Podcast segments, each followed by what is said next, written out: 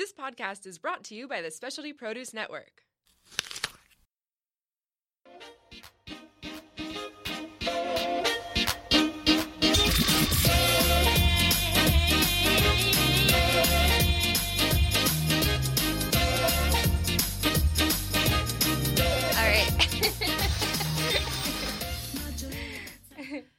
Hello, good afternoon. Uh, um, my name's Jessica. I'm filling in for Gina, the cheese whiz. Um, this is noon on Tuesday. And uh, today we're going to be talking about meat. Yeah. Charcuterie. Charcuterie. Um, Hannah, Hannah Robertson, right? Robertson? That's correct. I don't know. That's right. She was my employee. I don't know why I'm questioning my memory of your last name. Um, she is going to be telling us all things about charcuterie today. Um, so, Hannah, nice to see you. We haven't yeah. seen each other in a while. I know. It's funny, like, all the managers at their different shops, like, we talk to each other on the phone all the time. But we, like... But now I get to see your pretty face. I know. Face to face. It's great. Awesome. Um, so... Uh, do you want to start off by telling us a little bit about yourself? Sure, yeah. Um, so I guess I wanted to do like a little Noon on Tuesday about charcuterie because I have a little history with um, that kind of thing. Um, I used to work at Heart and Trotter briefly um, in North Park, which is a really awesome whole animal butcher shop. Um, and so I got to learn about, you know, everything from fresh fresh meat cuts and fabrication to prepared meat, which is what charcuterie is.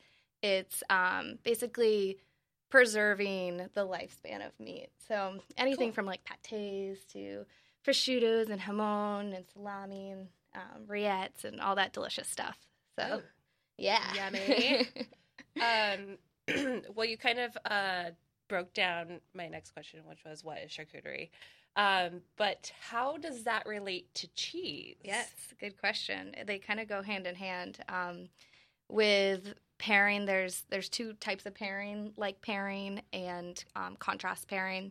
And with cheese and charcuterie, that's kind of like a like pairing. So you get, um, you know, cheese is, is known for being like pretty salty and savory, which um, those same characteristics are evident in charcuterie, so you get some of the same kind of salty, um, savory notes. But, of course, there's, like, a, a wide range. Um, with, like, prosciutto and jamon, you get a little bit of sweetness, too, like sweet nutty, which, mm.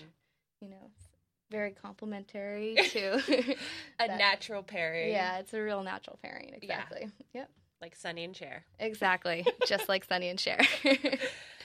Is there, is there any particular pairings that you like? To, like, are there any yeah. particular favorite uh, charcuterie pairings that you like with yeah. cheese? Or I really, so whenever, a lot of times people come up to the counter and they'll ask, like, I, you know, I have some prosciutto, I have some cured salami, and I'm looking for a cheese to pair with it. Mm-hmm. And ultimately, like, basically all, all cheese is going to pair pretty well with cured meat. Yeah. Like, they're, as I said, they go hand in hand. But, um... depending on the, the like, if you have some prosciutto, um, since it's going to be, like, a little sweeter, it has kind of a softer texture, you might want to pair that with something that's, like, a little drier, kind of that textural contrast, and a little bit more, like, piquant. Like, a classic pairing, of course, is prosciutto and Parmigiano Reggiano. I was just going to say that. Yeah. yeah. So something that... It's those funny are both... how they came up with that. Exactly. Geniuses. So that's also like a regional pairing because, you know, both from Italy. Cool. Yeah. Um, speaking of prosciutto, so I get people come in and they kind of use, uh, at least at my shop, I don't know about your shop, um, they kind of use prosciutto and jamon or serrano interchangeably, but that's, could you kind of explain the differences a little bit between uh, prosciutto and jamon? Yeah, absolutely. I mean, for starters, they're regionally very different, so prosciutto's from Italy. Jamon um, Iberico and jamon serrano is from um, Spain. Um, I actually have them up here. I don't know if you guys can see, but the um, prosciutto is the one on my right, so your left. um, and then the jamon is on the other side there. And um, some other kind of key differences is that um, so the pigs that are used for the jamón tend to be smaller pigs.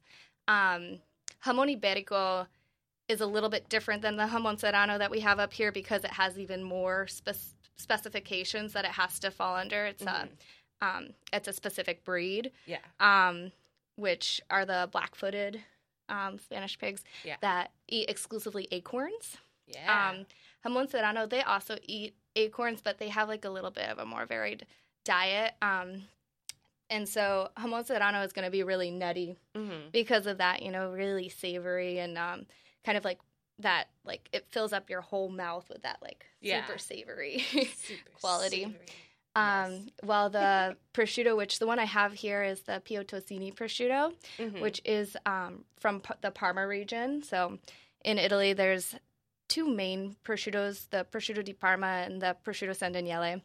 Um, and Piotosini kind of brings it even more like central to Parma. Mm-hmm. Um, and they're really intentional about where they source their pigs from. Yeah. And they tend to be larger pigs and a little bit fattier. Mm-hmm. So the meat is a little softer and a little sweeter.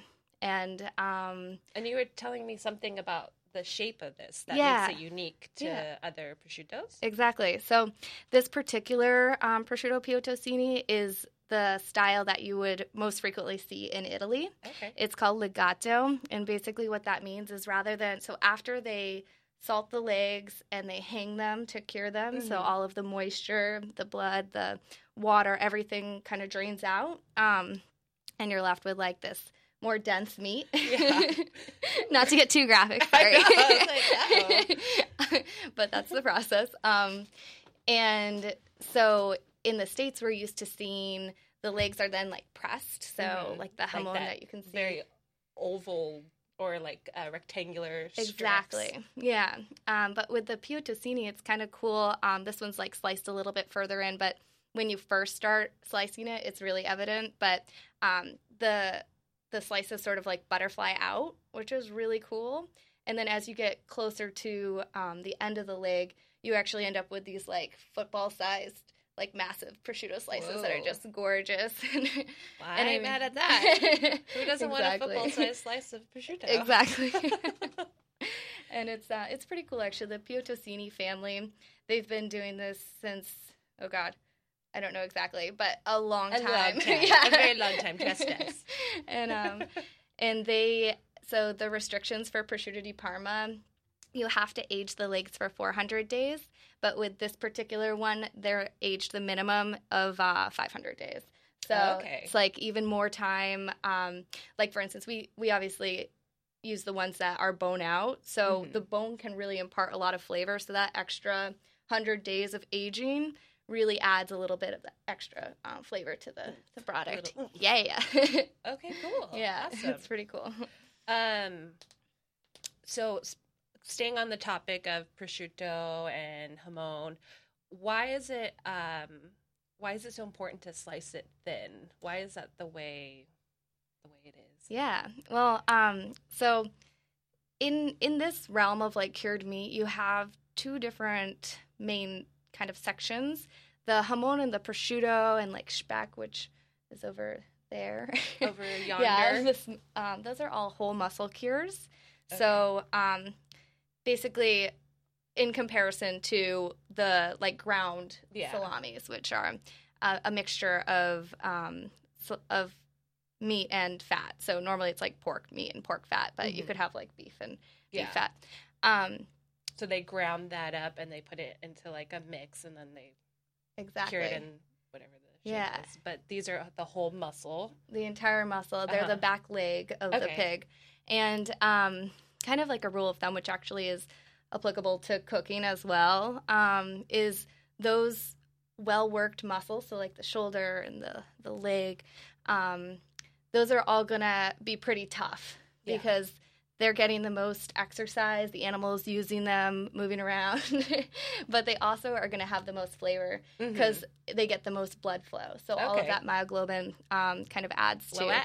All that what? The myoglobin, so Ew. The blood, basically. Um, adds to that flavor. Um, and so when you're when you're cooking it or when you're slicing these whole mussels that, you know, have a, a little bit of that tough quality, mm-hmm. one way to make it so they're really tender is to slice them really thinly against the grain. So you can see when you're cooking, you can see like little fibers. Mm-hmm. And those fibers, if you um, cut along the, the fibers, um, it's going to be really stringy and chewy. Yeah. But if you just slice against them really thinly, it's going to be that delicious texture, really soft and um, supple and delicious. Yeah. So pretty Excellent. important. Excellent, yeah. Yeah. um, so maybe um, um, let's, we have some pâtés out here, yeah. which are delicious. Do you want to explain what pâtés are? Yeah, sure. So for, pa- for our listeners who don't know what they are. Yeah. Pâté is like an interesting thing, right? Because it's a cooked meat, but it's not served hot. It's served at room temperature, desirably. Mm-hmm. Um, and for our followers who follow us on Instagram and Facebook, we posted a question of what is call fat, and that's really actually an integral part of making pâtés. Um, when you're, it's it's a force meat, so basically you're gonna um, grind up meat and mm-hmm. spices, and you can have like vegetables, pretty much. You can really do whatever you what, like with that. Whatever you want. Go crazy. um, and then you're going to wrap it in some kind of casing. And really, call flat, call fat is one of the best choices. Mm-hmm. Um, call flat, bleh, call fat is a casing that lines um, digestive organs, so like the intestines and the stomach. Mm-hmm. Um, and it's like this really awesome kind of like lacy um, fat. And you can use pork caul fat, which has a little higher fat, or beef caul fat, mm. slightly lower, but, you know, still really delicious. And um, basically when you wrap your uh, forcemeat, vegetable, spice mixture up in that, um, while you cook that, yeah. all up in there, uh-huh. um, while you cook that, the, the fat is going to um, render, so it's going to melt, and basically throughout the cooking process, that is going to get, like, basted in this fat. So all that flavor is coming out. Um, but so, yeah, basically that's how you do it. And you normally cook them in, like, a, a water bath. So you could even make them at home. I know mm-hmm. a lot of restaurants around here make really awesome pâtés. Yeah. Um, and they they do preserve the life of the meat, but just a little bit less than some of these cured, um, dried charcuterie yeah. items. Yeah. Yeah. Yep. Um Yeah. What's the other, besides caul fat, what else could it be like? Well, I mean, you could use um, artificial casing as well. Um, a lot of salamis do that too. Like you can you can wrap aged meat in caul fat too, but um, yeah, you'd have to take it off yeah. basically because yeah. it wouldn't. Caul fat caul fat is completely edible, so yeah. So, so maybe that's like the preferred. Definitely casing. the preferred casing. Mm-hmm. Yeah. yeah. Um. So we get a lot of um, uh, customers, sometimes they're asking us if there's nitrates in certain salamis or, you know, that's like a, con- a newer concern I feel like people yeah. have been um, bringing up in the shop while they're shopping or yeah. um, that they're conscious about. So can you elaborate on, like, what nitrates are? Yeah, definitely. So I think that it is really relevant and important to know what's in your food. Mm-hmm. And, um, you know, I, cured meat is something that I think should always be enjoyed in smaller portions rather than larger portions. Um, it's a a pretty, like, concentrated substance, you know, like yeah. high salt, high fat, um, but you don't need a lot of it to, you know, really experience the whole shebang that it offers. yeah. um, so that being said, um, the nitrates are a really important part of curing meat because they prevent um, all that bad bacteria mm-hmm. from entering the meat during the curing process. Um There's a there's a disease called botulism that I'm sure a lot of people have heard of that um, is really dangerous. It causes paralysis, death. You don't want it. um, it's yeah. So anyway, even though, like, these places that cure meat, they're they're like, you know, the cleanest, most sanitary, most yeah. intentionally designed places, there's still always that really small chance that um, that bacteria could be present. So nitrates are added normally to the saltine mixture mm-hmm. um, with whole muscle cures, and actually right into the cure, um, like right into the grind in the um, in the salamis. And um, so and that's to present. prevent botulism. But yeah. so basically so people what, have latched on to this yeah. nitrate thing at, because nitrates can break down, and it's kind of, it's a little like a lot of different words, but basically nitrates break down into nitrites, which in the right conditions can break down into nitrosamines, mm-hmm. which um, are proven to cause cancer. Okay. So You know, so that's you when wanna, people are asking. You'd want to avoid that, right? Yeah. Because it's a bad thing. So um, people hear that and they assume okay. that that means that cured meat causes cancer. Yeah. But it's a little bit of a jump because um, so basically, sorry, I'm not explaining this very well, but basically, so there's another there's another substitute. Most vegetables actually have naturally occur- occurring nitrates. Yeah. So um, on those products that say uncured mm-hmm. or nitrate f- free, um, there's still, it, there's still naturally occurring nitrates in there. The difference between the natural occurring nitrates and the um, manufactured nitrates is that is basically the presence of vegetables that have different um, nutrients in them, yeah. which actually inhibit the nitrites from turning into nitrosamines. Did All right. everybody get that?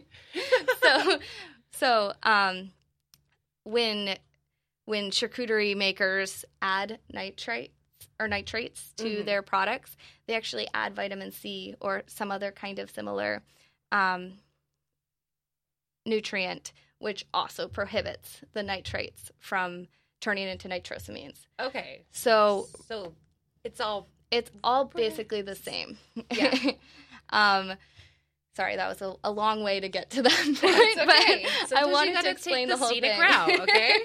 It's cool. I like that. I just think it's important to know because so many people have latched onto this idea. Yeah. Um, when in reality, there's really hardly any difference. Yeah. Um, and it is kind of like one of those fads that I wish people would, like, you know, just do a little extra research mm-hmm. into before assuming that, you know, nitrates are causing cancer. Because yeah. um, there's F D A restrictions against adding just straight nitrates without any other kind of nutrients to counteract the um, nitrates from turning into nitrosamines. So um, our government has our back, I guess, in that that respect. Yeah. yeah. And that one thing. that one thing. The more you know. Well, that was yeah. really interesting. I think that is, yeah, a really important topic because, yeah, like you said, people kind of latch onto these hot topics or hot uh, things to avoid, but right. they don't really know exactly what they're trying to avoid. It's, exactly. They haven't really done the research. They're just... Uh, What's it called? Al- altern- alternative facts exactly. or something yeah.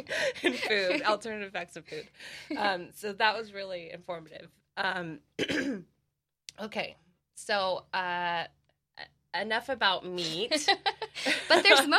I mean, there's plenty more to learn about meat. And if you go to um, Liberty Station, uh, Hannah, that's where she manages and works. So you can ask her all the questions about nitrates.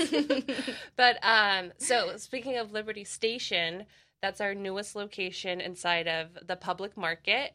Um, what can you tell us that makes that place so it's so unique and different? I worked the the first day that it opened, and yeah, and I work at like Mission Hills, which is like the little neighborhood shop. And so yeah. public market's pretty, like, bustling. It is. It's a really fun environment. Um, so basically what it is is this grand food hall that has all these different um, individual vendors, so all, you know, small businesses that have different little stalls and spots throughout the market mm-hmm. um, that offer everything that you want, basically, anything in the food you world. Could want.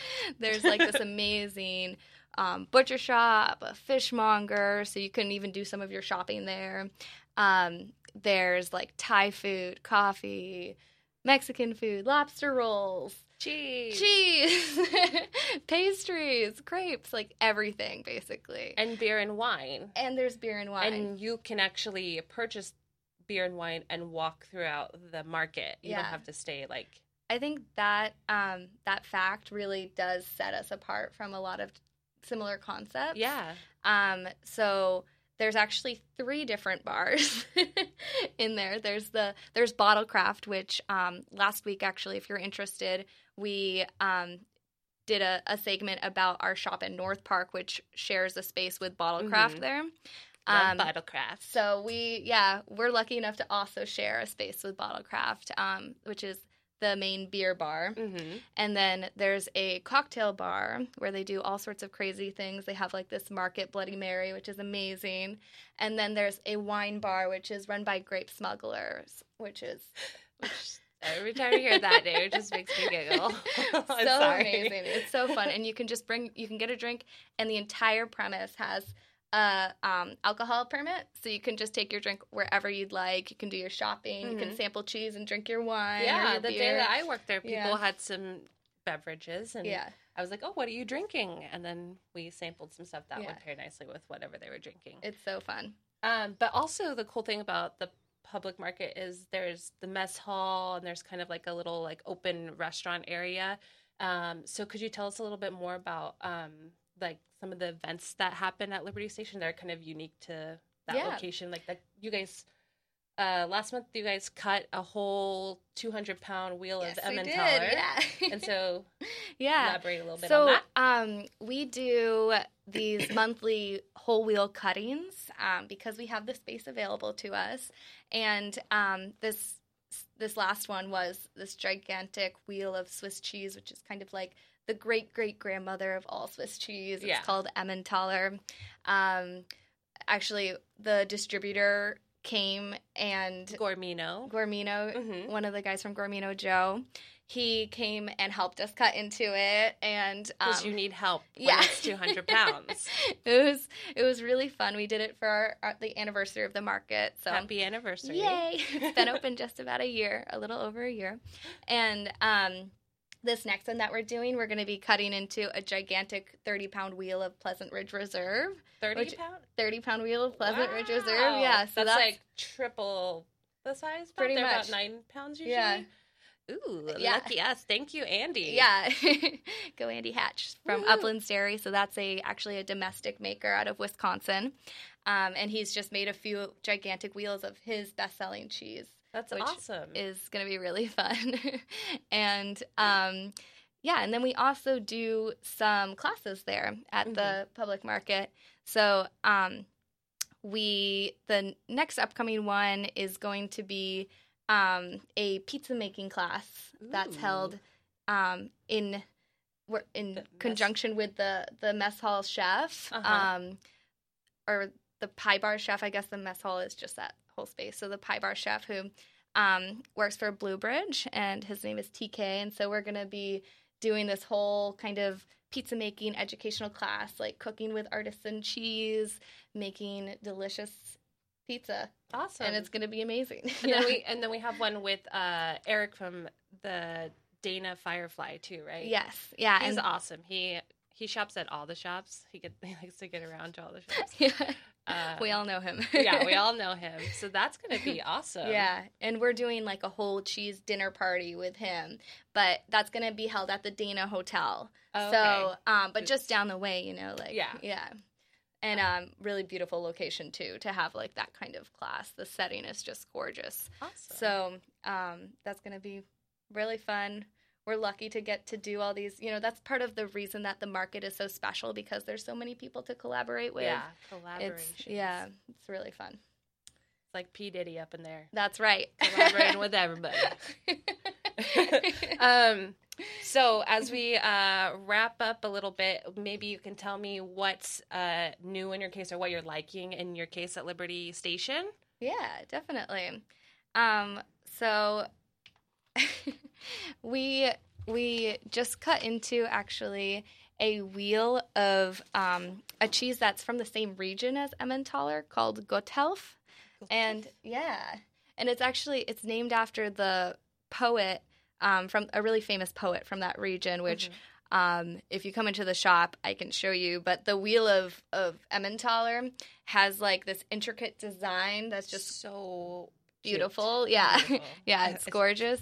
And I guess it depicts all the different, like it depicts scenes from different poems that he wrote. And so this is another cheese that's kind of like made in his honor. Wow. Um, yeah. It's What a so, lucky guy. I know. One day, one of these days, we'll have cheeses made in our honor. I hope so. But yeah, it's just like this amazing, like kind of fruity, winey, Okay, nutty. I actually haven't had that one. Yeah. So we'll have to exchange uh, yes. cheeses. Oh, um, wait, really quick. Also, come in and try Death and Taxes. Oh, yeah. Shout out to Shana. Shout out to Shana. Uh, did you bring me that piece? That I you... didn't. Oh, gosh. That's the only reason why I showed up today. All right. No, just kidding. Um, well, uh, for Mission Hills, we just got um, a wheel, a twenty-five pound wheel of Alex, which um, the first time I tried that actually was at C M I. Um, so it's a really awesome, dense, creamy-bodied um, Alpine-style. Uh, has, like, a nice balance of um, fruit and cured meat flavors. Um, uh, Jonathan from Anyata, he said it reminds him of uh, baked potatoes Ooh, and melted cheese. Yum.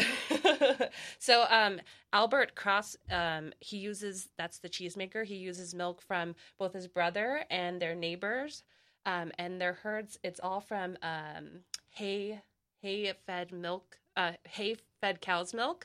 Um, so kind of interesting. That's awesome, yeah. Um, little sweeter. Yeah. And then Alex, the name Alex is named after uh, the train system that connects the countryside to um, southern Germany to Mu- Munich. Um, but, yeah, I'd say, like, that's, like, what's hot in my case right now. I'm yeah. really loving that one. And then I do have...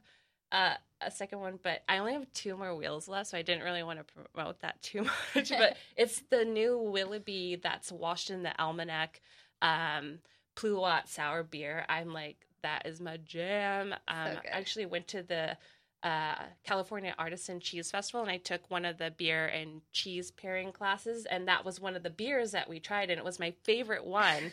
And so a week later, I saw that this cheese came out, and I was like, oh, you will be mine.